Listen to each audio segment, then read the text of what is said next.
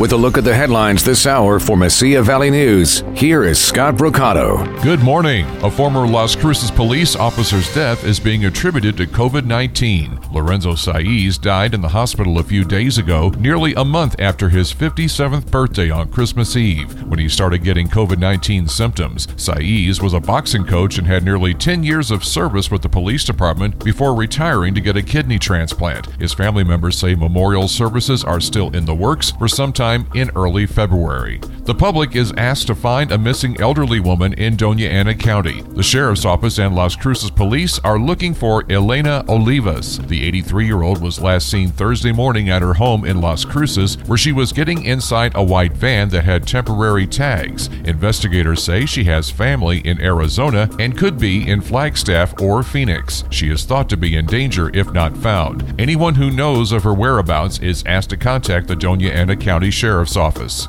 Operators in New Mexico's oil industry aren't happy with the Biden administration's freeze on oil and gas leases. New Mexico Oil and Gas Association CEO Ryan Flynn says Wednesday's executive order will have a negative economic impact for New Mexico. Second District U.S. Representative Yvette Herrell says thousands of jobs will be lost along with billions of dollars of revenue. There have been similar negative reactions in Alaska, North Dakota, and even Canada after the Keystone XL pipeline project was also nixed as part of President Biden's executive order. Lawmakers present a bill that would change how Social Security income is taxed in New Mexico. If passed, House Bill 13 would make all Social Security income exempt from New Mexico state taxation. It is sponsored by 13 Republican state lawmakers. Currently, only low income derived from Social Security is exempt. Bill sponsors claim the change would attract more retirees to come and live in New Mexico. The Navajo Nation's COVID 19 stay home order is extended.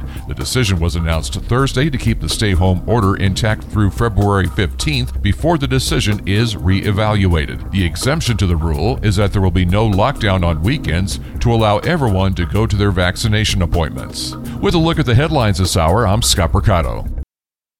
It is time for Mesilla Valley News Sports. Sitting in for Ernesto Garcia, I'm Scott Mercado. Well, the Tampa Bay Buccaneers beat the Green Bay Packers 31 to 26 to win the NFC Championship. It will be Tom Brady's 10th Super Bowl and the first time a Super Bowl team will play in their home stadium. Toss to Godwin. He's got the first down, and this game's over. The Tampa Bay Buccaneers and Tom Brady to Super Bowl 55. Super Bowl 55 in Tampa, Florida.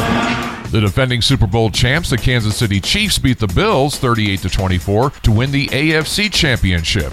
One more snap. Mahomes goes to a knee. The Chiefs are back to back AFC champions. They are headed to Super Bowl 55 as a road team to take on the Tampa Bay Buccaneers.